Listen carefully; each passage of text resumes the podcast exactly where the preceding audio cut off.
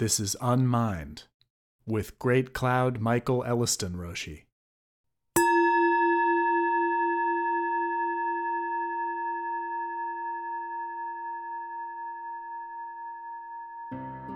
Design Thinking and Zen Sitting. Designing Thinking. How to think design. Nothing is separate in it, nothing excluded. During the two years of the COVID 19 pandemic, like most other people, I gained some weight and lost some of my vim and vigor. This is owing to the natural ravages of aging, sickness, and death, as taught by Buddha, I know. But I want to warn you that your design thinking can lead you astray if you let it, in the sense that you begin overthinking your daily practice and fall prey to a common misunderstanding of Zen. This goes back to something Matsuoka Roshi once cautioned us about to quote, be careful of that one little thing that you allow yourself. We tend to look at our daily lives as extremely complicated and demanding, even as we retire from our main vocation. We fill in the time with other preoccupations. As householders, there is always something a new roof, new gutters, repairs and maintenance of the plumbing and electrical, the HVAC, the yard work, the whole catastrophe. The house's job is to fall down. Ours is to prop it up.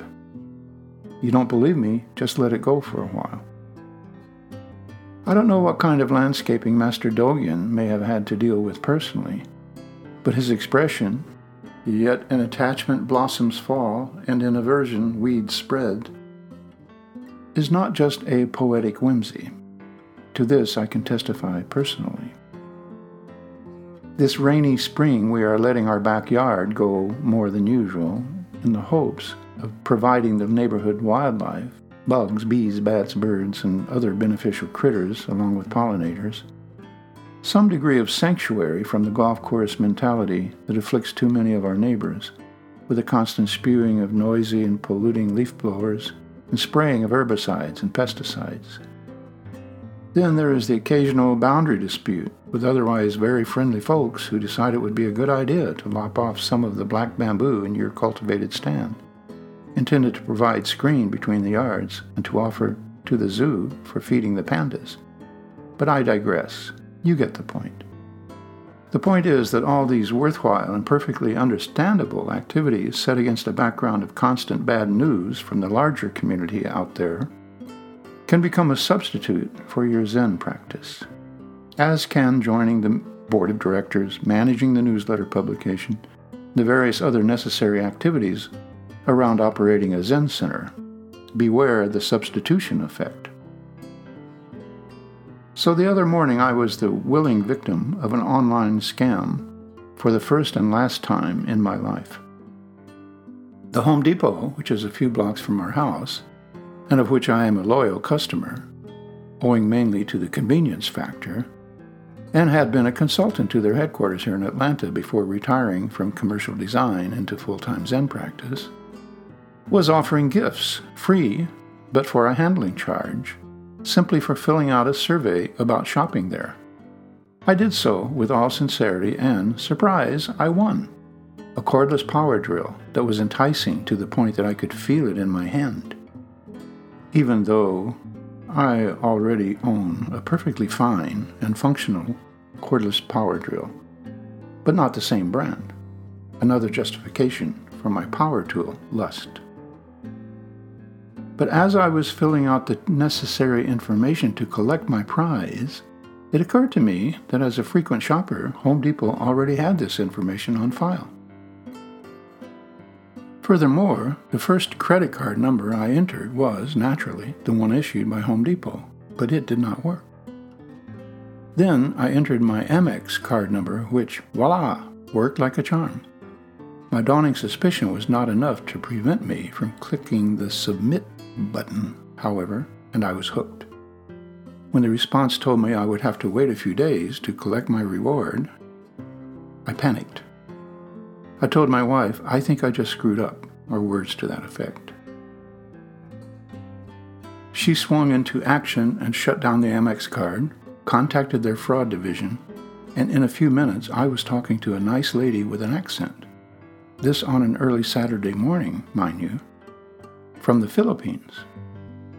Once I could understand what she was saying, it took her only a minute or two to verify that I am indeed who I am, and to cancel payment on the $1,800 charge that the fraudsters had already made on the card instantly, allowing for time zone changes. My wife kindly pointed out that in the address attached to the offer was UK, meaning this came from Great Britain, not my friendly neighborhood store. These guys are sitting up all night to pull off this fraud Amex canceled the old card and is promising a new one by the end of the month. I got another offer from Dick's Sporting Goods, ironically, also the employer of another former client. Owing to my focus on catching up with household chores, working on multiple sources of revenue, and maintenance of my weekly podcast, daily online dialogues with Zen students, etc., I had not been sitting much in recent weeks. I was experimenting with my sleep patterns, which I have had the luxury of doing for years since semi retiring, and was waking up later, sans alarm. Not in time to make the sunrise sit at the Zen Center, but still attending every Sunday morning, 9 a.m. Zazen.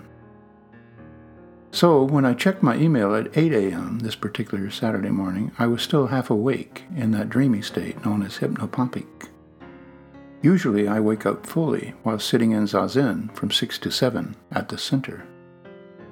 Meanwhile, my writing for publication side hustle had a resurgence with the publisher approving a foundational work, a series of readers excerpted from Matsuoka Roshi's collected talks that we self published as the Kyosaku Emokurai many years ago. Collaborating with two of our practice leaders in Wichita and Chicago, I had already completed the first draft of half of the first manuscript, writing just after waking as early as 4 or 5 a.m., or in between online Dharma dialogue calls. And feeling pretty good about my prowess as a writer, which I had never seen, as part of my self identity. In cutting and pasting Sensei's selected talks for the first reader, naturally, I had to reread them. In one of them, I came across his recommendation that we sit often, quote, at least daily, which I vaguely remembered but had slipped my mind. I have always held, in discussion with students, that to make Zen or Zazen a have to do rather than a get to do is to distort its meaning and potentially discourage yourself. I have instead related Matsuoka Roshi's most frequent admonition to simply never give up. So it made more sense to me to de emphasize something as measurable as daily sitting rather than set up arbitrary parameters around Zazen. Yet here I was, falling for a scam in the context of not sitting daily, at least in recent weeks. This is obviously not the way to follow the precept to, quote, proceed clearly.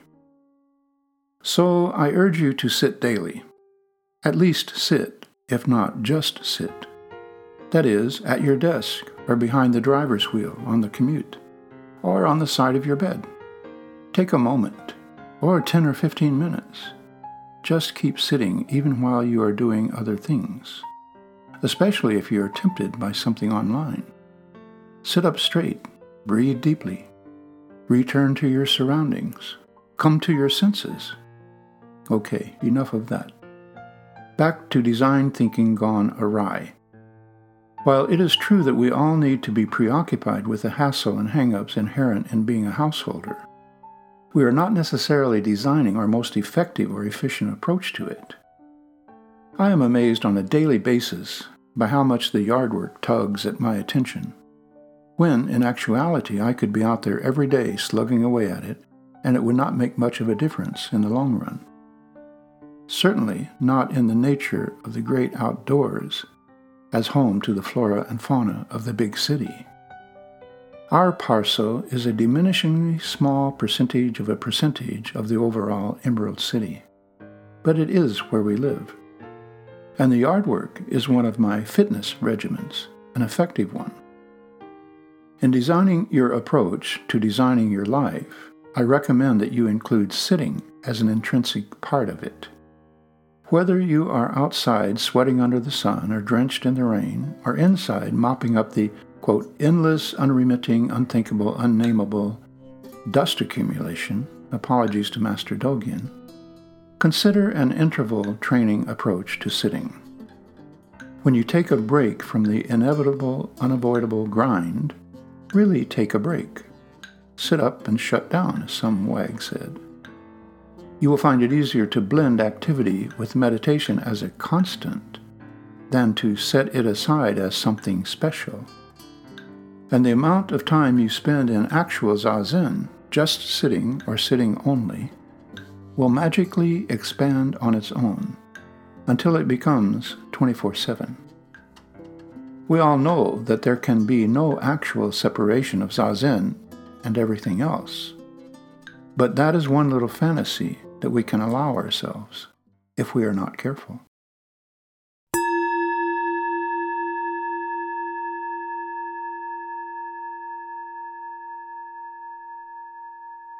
Unmind is a production of the Atlanta Soto Zen Center in Atlanta, Georgia, and the Silent Thunder Order. Find us on the web at aszc.org. You can support these teachings by PayPal to donate at storder.org. Gasho.